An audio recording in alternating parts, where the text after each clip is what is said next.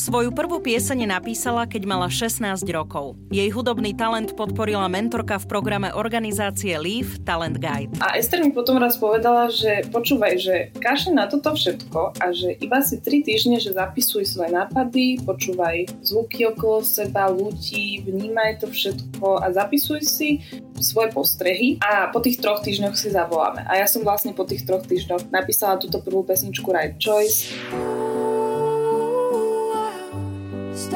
coming up.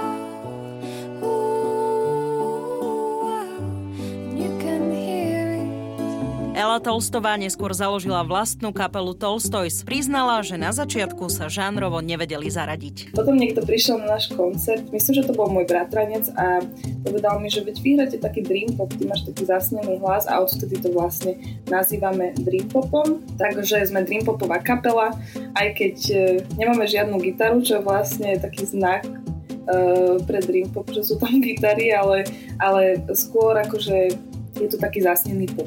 Ela bola vždy aktívnou študentkou, dokonca spoluorganizovala Dobrý trh v Bratislave, kde mala na starosti sekciu umenie. Aj vďaka Lífu sa teraz venuje hudbe, ktorú aj študuje. Akékoľvek crazy nápady máte, milí tínedžeri, tak eh, choďte do toho a, a skúste to. Predstavujem vám slovenskú speváčku Elu Tolstovú, ktorá študuje v Berlíne kompozíciu populárnej hudby. Ja som Oli Čupinková a počúvate podcast Slováci v zahraničí. Rozprávam sa so speváčkou Elou Tolstovou. Ela, ahoj. Ahoj. Rozprávame sa online. Ako sa máš? Kde si teraz? Mám sa veľmi dobre. Momentálne som v Berlíne, kde som sa presťahovala asi pred eh, troma týždňami kvôli tomu, že tu začínam novú školu kompozície populárnej hudby. A teda taký program. a takže som tu a začínam spoznávať Berlín a je to zaujímavé, lebo je to obrovitánske mesto a cítim sa tu ešte taká stratená. Na všetko si nejak zvykám, ale začínam si to veľmi užívať a, a veľmi ma to tu začína baviť. Ja som bola viackrát v Berlíne a Berlín je krásne mesto, takže super, užívaj. Čo tá škola? Kompozícia populárnej hudby. Čo to znamená? Čo sa budeš učiť? Áno, vlastne je to škola, kde sa študuje populárna hudba. Ja som sa prihlásila na magisterský program. Ja som sa na takúto školu dostala vlastne už hneď po strednej škole. Potom ako som skončila, som sa dostala na bakalára do Londýna na školu Goldsmiths a vlastne vtedy ale sa nám nejak začala rozbiehať e, kapela, dostali sme sa pod vydavateľstvo Slonko Records e, a vlastne vydávali sme album a všetko bolo tak nejak predohodnuté, mali sme ísť na turné, tak som si vtedy povedala, že asi není na to úplne správny čas teraz odchádzať a že asi moje miesto ešte vtedy na Slovensku, takže som zostala a vôbec to nelutujem, bolo to úžasné obdobie, plné koncertov a veľa nových e, zážitkov a skúseností a vlastne teraz ale prišiel ten čas, kedy tá kapela už celkom funguje, vieme fungovať aj na diálku, teraz budeme vydávať e, aj druhý album a tým pádom ja som sa mohla prihlásiť opäť na magisterské štúdium populárnej hudby. Je to teda so zameraním na kompozíciu, songwriting a teraz začínam tento program. Je to taký dvojročný program na škole BIM Institute Berlin a tak. Takže je to taký môj splnený sen, po ktorom som, po ktorom som veľmi dlho túžila a teraz konečne ho nejako žijem. Tak držím palce. Ono, áno, ty si už aj sama povedala, ty máš už e, kapelu, vy ste celkom populárni, ty nie si úplne, že neznáma, neznáma. Povedz mi viac o tej vašej kapele, pre ľudí, ktorým vás možno nepoznajú. Naša kapela sa volá kapela Tolstoys a vlastne túto kapelu som založila, keď som mala 16 rokov. Čiže v celkom skorom veku ja som vtedy začala e, písať piesne, bola som v takom mentoringovom e, programe Leaf Talent Guide a vlastne e, tam som napísala našu prvú pesničku Right Choice a vtedy nás zavolali na, vlastne táto organizácia nás zavolala na také odovzdávanie cien pre uh, mladých ľudí. Uh, tam bol aj prezident a tak a tam, tam bol zrazu náš prvý koncert a vtedy sa nám to tak akože zapáčilo. Uh, ja som si tak narýchlo vtedy zohnala hudobníkov, to boli moji spolužiaci zo školy a nejakí kamaráti a vlastne vtedy sme pochopili, že keď nás zavolali, tam nás niekto videl a zavolali nás na ďalší koncert a potom na ďalší a vtedy sme pochopili, že asi to má nejaký potenciál. Potom nás vlastne začali hrávať uh, nejaké rádia uh, a postupne to rástlo a vlastne už myslím, že ďalšie leto sme hrali na Pohode, na Grape, potom sme vydali debutový album a, a celé to vlastne tak nejak tak nejak išlo, že som si ani nech, nevš- nestihla všimnúť kedy, ale, ale vyrastlo to ako také naše dieťa. a vlastne teraz sme v, momentálne sme v takom štádiu, že sme nahrali druhý album, teraz ho vydávame, každé dva mesiace vychádza nový single. Rozhodli sme sa spraviť takú stratégiu, že s každým singlom vydávame aj video, ktoré vždy robí nejaký iný vizuálny umelec Čiže vychádza teraz veľmi veľa kontentu, budeme mať 10 videoklipov a celý ten album vlastne vznikol uh, aj v spolupráci s našim producentom, druhom Dillom, ktorý je vlastne tiež, on žije v Berlíne, aj keď teda on je z Nového Zelandu, ale uh, ale žije v Berlíne, čiže aj to bol jeden z dôvodov, alebo jeden z takých akože popudov, prečo vlastne ja som sa tiež chcela stiavať do Berlína, aby sme mohli viac tvoriť uh, aj spolu. A teda s ním pokračujeme a chceme s ním písať aj ďalej, takže, takže tak. Teraz bude vychádzať ten nový album, volá sa Mirror Me, ten vyjde vo februári 2022. Teraz je rok 21, že? Áno, áno.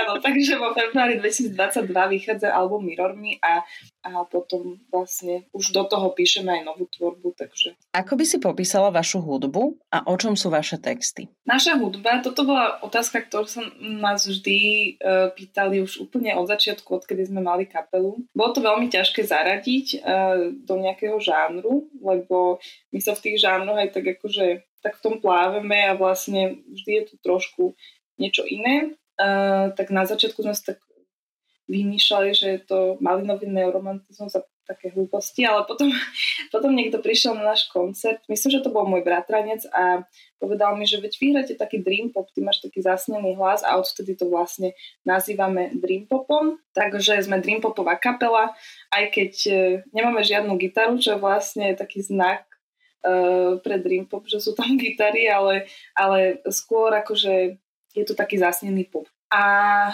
naše texty sú aj v angličtine, aj v slovenčine. E, toto kombinujeme. E, vlastne nikdy si nevyberáme, že či pesnička vznikne po slovensky alebo po anglicky, ale robíme to tak veľmi prirodzene a podľa toho, ako ten text nám nejako príde do hlav, tak, tak tie pesničky vznikajú potom. Čiže je to taká, je to taká kombinácia. Na tom novom albume teraz sa objaví, uh, objavia aj slovenské pesničky, aj anglické. No a tie piesne sú také, také o nás, také o tom, čo cítime a snažíme sa, aby boli čo najviac autentické, hlavne aby v nich bola cítiť tá úprimnosť a, a väčšinou je to naozaj o veciach, ktoré sme zažili. Napríklad na tomto novom albume je piesen Chýbanie, ktorá už uh, vyšla uh, aj s videoklipom a vlastne táto pieseň bola o tom, keď sme sa s Michalom, vlastne Michal je môj partner, on je vlastne tiež líder kapely, aby posluchači chápali, hrá na basgitaru, ja som teda spevačka, v kapele nás je dokopy 6, no a teda s Michalom sme aj partneri, aj teda akože kolegovia a vedúci kapely. A mali sme také obdobie pred dvoma rokmi, že sme sa rozišli a vlastne vtedy sme pochopili, že, že síce ten náš vzťah nejako skončil, ale že tá kapela je vlastne úplne priorita iného typu a, a vlastne vôbec neprichádzalo do úvahy, že by niekto uh, z tej kapely odišiel, takže, takže sme vlastne napísali piesen o tom našom rozchode. Uh, takže napríklad o tom je pieseň Chýbanie a, a naozaj píšeme proste o tom, čo sa nám deje, o tom, čo cítime, uh, o tom, ako vnímame svet a o tom, ako sa snažíme spracovať tieto emócie. Je to také naozaj rôznorodné. A potom ste sa dali opäť dokopy? Áno, po pol roku sme sa dali opäť dokopy a malo to takýto happy end a teraz sme zase happy couple. Takže to je uh, názov ďalšej pesničky? Happy couple? možno, možno. Ty si začala mm, veľmi skoro, už si vravela, že v tých 16. Ako si sa dostala do Lífu? Lebo ja Líf poznám a mm, poznám celý ten proces tej organizácie, ako funguje. Ty si tým pádom, keď sa študentka alebo študent dostane do nejakej z takýchto organizácií, ktoré sa aj venujú rozvíjaniu nejakých ďalších talentov, tak uh, znamená to, že tí, tí študenti sú aktívni, lebo ja som tiež bola v jednej takej inej organizácii počas strednej školy. Ty si práve bola uh, taká aktívna a potom si sa vlastne dostala k tej hudbe a že si robila predtým ešte možno nejaké iné ďalšie veci a ešte sa dostala do toho lífu? Áno, presne tak. Ja som bola akože veľmi, veľmi aktívne dieťa, čo sa mimo školy týka. Uh, škola ma až tak, až tak netrápila, tam som nemala až také dobré známky, ale všetky akože extra veci, ktoré sa diali okolo mňa a hlavne akože čo sa týkalo kultúry, tak tam som vždy bola. Uh, možno to aj pramenilo z toho, že moji rodičia vlastne obidvaja pracujú v kultúre. Môj ocino je operný spevák, moja mama je tlačová tajomnička v Slovenskej filharmonii, čiže ja som vlastne celé detstvo aj tak nejak vyrastala v zákulisí týchto inštitúcií, bola som stále v divadle a možno sa to tak na mňa trošku nalepilo.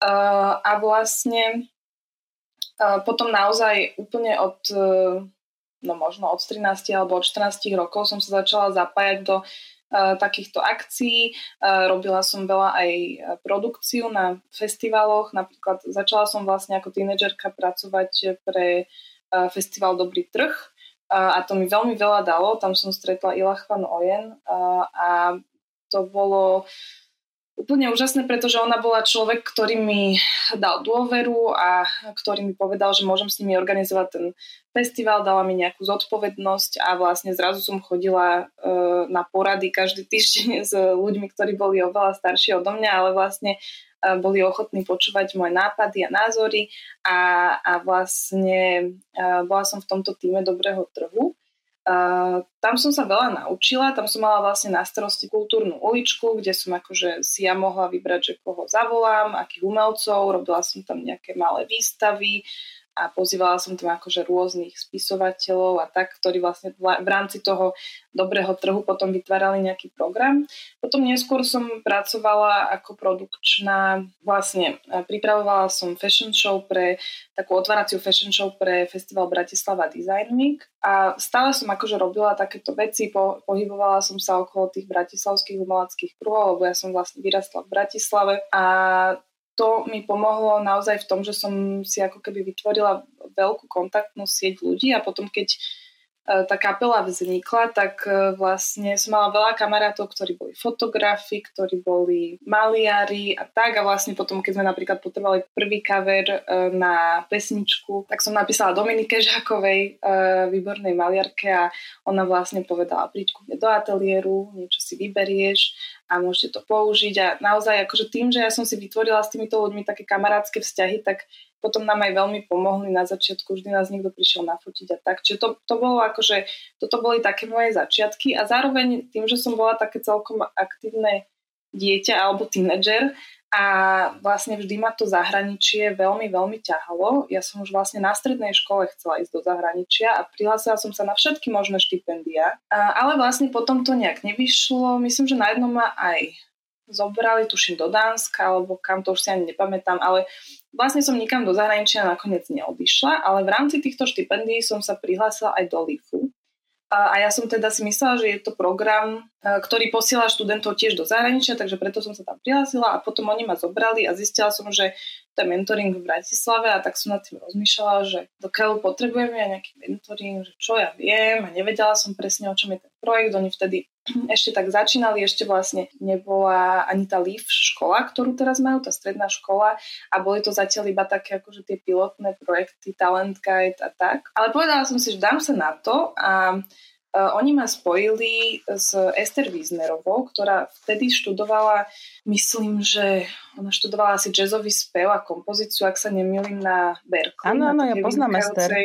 Áno, tak ona bola vlastne moja mentorka v tomto programe a to bolo úplne akože čarovné spojenie, lebo my sme si naozaj veľmi sadli aj osobnostne a ona teda ma veľmi pekne viedla toho pol roka. Ten program prebiehal vlastne tak, že ja som si na začiatku s ňou sme si stanovili akože nejaké ciele, že čo by som v tom programe chcela dosiahnuť a potom sme si každý týždeň alebo každé dva týždne skypovali a Ester mi dávala akože nejaké úlohy a bavili sme sa o tom, či sa to posúva a tak. A nakoniec akože to bol vynikajúci program a ne, akože nedám na neho dopustiť aj doteraz vlastne vždy, keď stretnem niekoho z LIFu, tak je to vždy veľmi, veľmi príjemné. Akurát som im nedávno posielala do LIFu CDčko naše debutové, lebo som zistila, že ešte ho ešte som im ho ne, neposlala, takže no a vlastne bola to perfektná príležitosť, pretože presne ako hovoríš, že som predtým mala, že strašne veľa aktivít a nevedela som si nejak vybrať, že bavilo ma aj fotiť, aj ma bavilo pozerať filmy, aj ma bavilo písať, aj proste,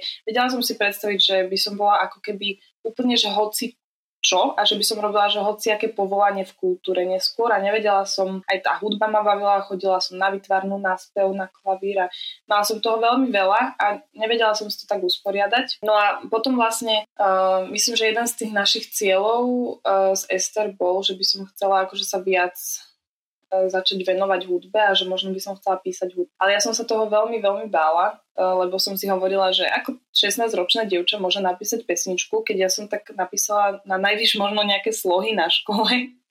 A e, proste tak som si hovorila, že o čom by som to napísala, avšak ja ani neviem hudobnú teóriu a proste boli tam všetky tieto akože tieto strachy na začiatku. A, a Ester mi potom raz povedala, že počúvaj, že že kašli na toto všetko a že iba si tri týždne, že zapisuj svoje nápady, počúvaj zvuky okolo seba, ľudí, vnímaj to všetko a zapisuj si, že svoje postrehy a po, to, po tých troch týždňoch si zavoláme. A ja som vlastne po tých troch týždňoch napísala túto prvú pesničku Right Choice, ktorá vlastne bola ako keby, ja som ju potom nahrala v štúdiu a bol to záver toho projektu, na základe toho ma potom oni zavolali na to oceňovanie mladých e, ľudí, kde som, kde som mala teda zahrať. Na základe toho som si spravila kapelu a vlastne potom to už išlo strašne rýchlo, pretože nás niekde videl Martin Staňo z konkurenčného rádia a vlastne ano, ano. Uh, začal... Poznám Martina.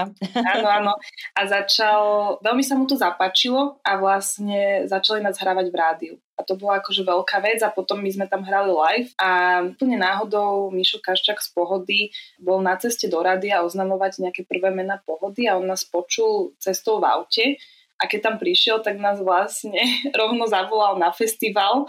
Vtedy mi úplne, že vybuchla hlava, že čo sa to práve stalo, lebo tak Pohoda, najväčší slovenský festival, že to bol ako keby jeden z takých našich snov a, a zrazu sme ani neviem ako uh, sme dostali pozvanie a už sme tam hrali a potom vlastne sme vydali ten album, prišla Radiohlava uh, a, a e, veľa sme koncertovali, že sme na turné, potom sme hrali v zahraničí, na rôznych showcaseových festivaloch a naozaj sme videli aj tú hudobnú scénu, ako to funguje mimo Slovenska a vlastne myslím si, že práve to, že som videla naozaj vo veľmi skorom veku, ako fungujú zahraničné kapely vďaka týmto showcaseovým festivalom, napríklad Eurosonic Norderslag, kde sme boli v Holandsku, tak uh, myslím si, že aj to ma tak motivovalo, že dobre na Slovensku teraz sme mali nejaký, v tej našej akože slovenskej bubline sa nám podarilo nejaký úspech, ale vlastne, vlastne že, že, že ten hudobný biznis je ešte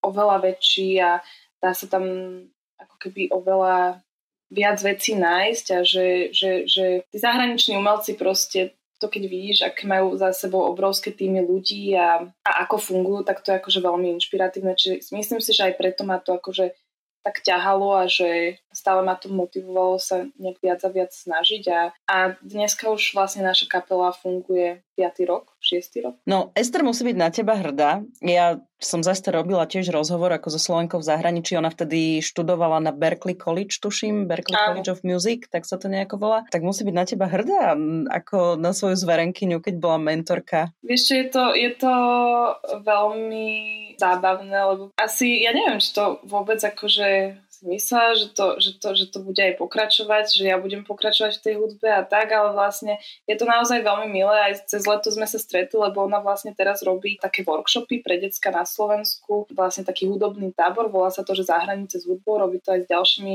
mega šikovnými ľuďmi, ktorí všetci skoro študovali v zahraničí na prestížnych hudobných školách a vlastne sa to snažia doniesť na Slovensko.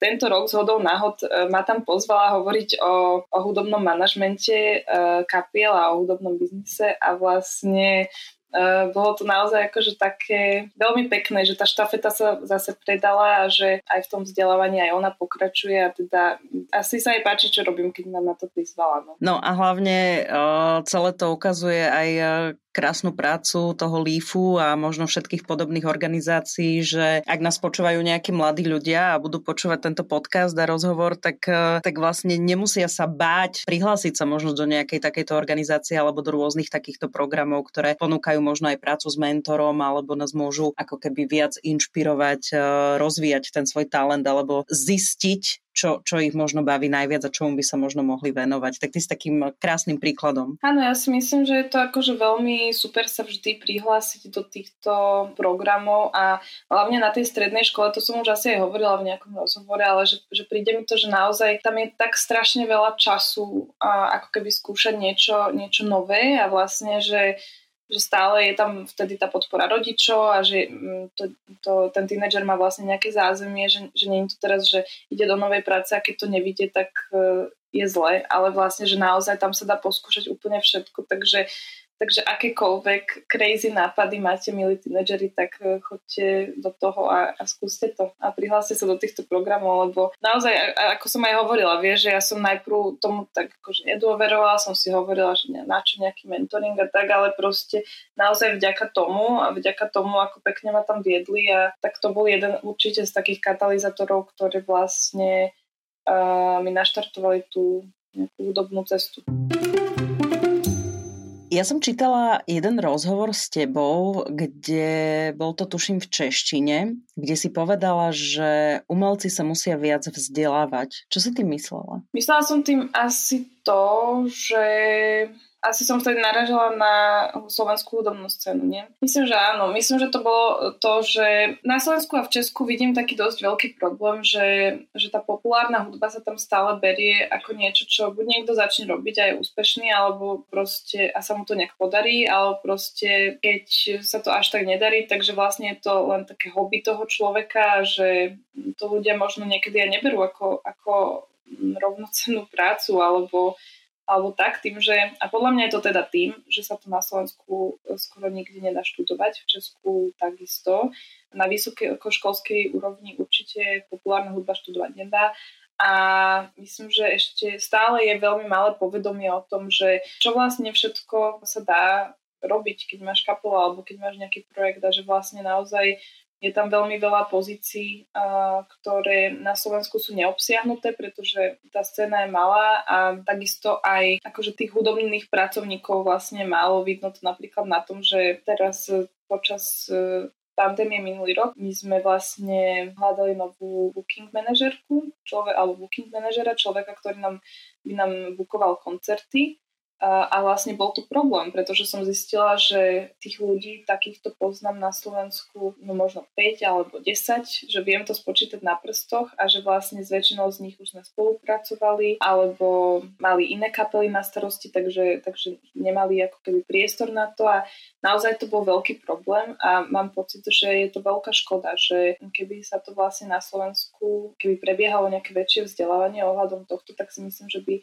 to možno zaujalo aj viacerých ľudí a že proste myslím si, že aj v tej populárnej hudbe, aj keď to znie, že je to vlastne iba zábava, takže to vzdelávanie je veľmi podstatné a e, je tam priestor sa veľmi, veľmi posúvať. A tým ako keby nechcem vôbec um, degradovať nikoho zo slovenskej hudobnej scény. Ja si myslím, že práve tu máme veľmi, veľmi talentovaných ľudí, e, ktorí naozaj vedia, čo robia. Aj sa mi to proste... Vždy na to myslím, aj keď hlavne stretnem nejakých mladých hudobníkov, ktorí, ktorí rozmýšľajú nad všetkými týmito vecami, ako je PR, ako je ako, je, ako sú sociálne siete, ako sa spromovať, ako si písať granty a všetky takéto veci. Čiže akože ono to nejakým spôsobom funguje, aj sú nejaké vzdelávacie platformy, napríklad kancelária slovenského hudobného exportu Lala Music Export, ktorá robí aj showcaseový festival Sharp v Bratislave tak akože v nejakom malom akože počte uh, to funguje a nejaké vzdelávacie možnosti sú, ale myslím si, že by, by sa dalo spraviť ešte oveľa viac, že, že niektoré školy vlastne uh, by si to tak mohli viac zobrať pod seba a možno aj viac uh, peňazí by sa mohlo investovať do takýchto vecí, čo sa týka vzdelávania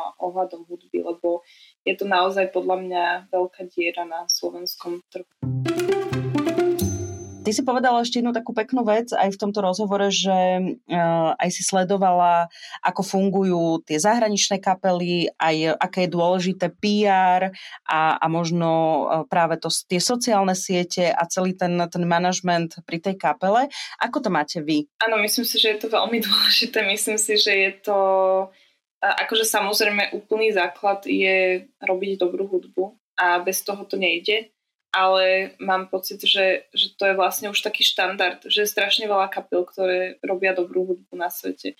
A potom všetko naviac je vlastne plus, ktoré tú kapelu môže zviditeľniť. Čiže napríklad uh, ja sa niekedy tak, my sa s Michalom niekedy tak smejeme, že fungujeme ako taká malá firma, ale je to naozaj tak, pretože nás je v kapele 6, každý uh, má nejaké nejaké svoje povinnosti, čo rieši. Niekto rieši sociálne siete, niekto rieši daňové priznanie, niekto rieši proste e, to, aby fungovala skúšobňa, stará sa o skúšobňu a niekto rieši merch a tak. Čiže už aj v kapele máme, okrem toho, že hráme koncerty, e, každý nejakú, nejakú úlohu a vlastne potom spolupracujeme s e, veľa, veľa e, externistami. E, čiže vlastne my s Michalom celý ten projekt tak nejak uh, riadíme. Sme obidvaja okrem toho, že teda uh, píšeme hudbu, to aj teda s ostatnými členmi, tak uh, my dva vlastne tento projekt manažujeme, čiže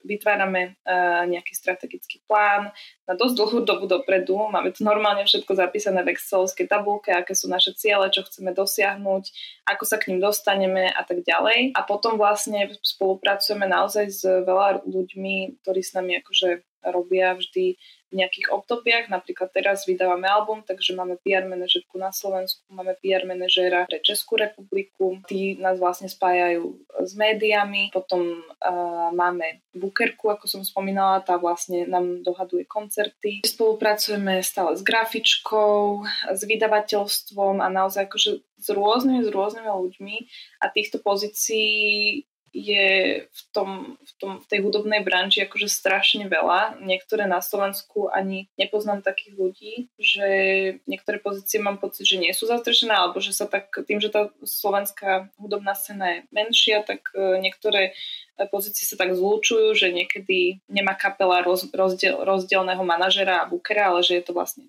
jeden človek. A áno, myslím si, že je to veľmi dôležité, že že je dôležité plánovať, že je dôležité mať aj v tej hudbe, aj keď sa to môže zdať, že je to akože celé také voľné a intuitívne a že vlastne to o tom iba, že robíme pesničky, tak ja si myslím, že akože bez tej vízie a bez nejakého plánu to vlastne nejde. Že tá, že tá kapela sa potom akože nejako neposúva a že, že je to proste ako s rozbiehaním každého iného projektu alebo až startupu by som povedala.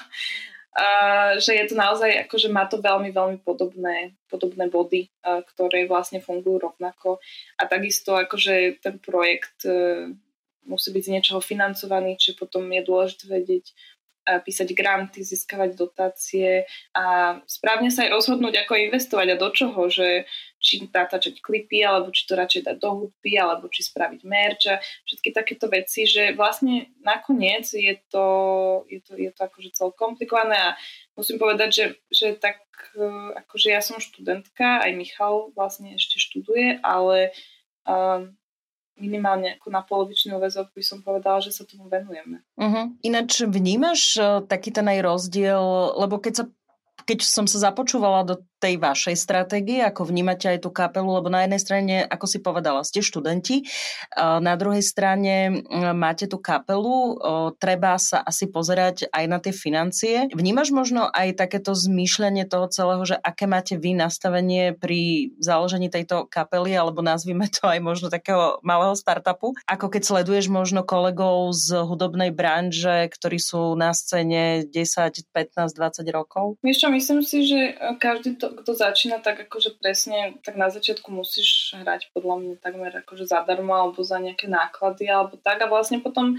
tým, ako ten projekt rastie, tak aj tie honoráre sa zvyšujú, ale že napríklad my máme takú vec, že, že my sa za koncerty akože moc nevyplácame. Že, že snažíme sa, alebo toto je rozdiel s tými startupmi, že, že startupy v nejakom bode asi začnú byť, že, alebo majú potenciál byť veľmi, veľmi ziskové, ale vlastne pri tej hudbe je to také, že že ty, ty niečo zarobíš a vlastne aj tak to vrazíš späť do tej hudby, lebo proste nahrávanie a všetky tieto veci vedia byť naozaj naozaj, naozaj drahé a, a vlastne je to také, že proste ako keby tie peniaze do tej, do tej hudby a do tej kultúry mám pocit, že sa dajú tlačiť vždy a, a vždy bude kam, vieš, že že, že sa to dá takto prefinancovať. Čiže akože nemôžem povedať, že, že by to bolo pre nás nejaké akože zárobkové zatiaľ, aj keď raz by som sa do tohto štádia možno chcela dostať iba z toho, z toho dôvodu, aby som, sme mohli naplno robiť iba hudbu, hej, aby som nemusela riešiť popri tom nejaké iné joby.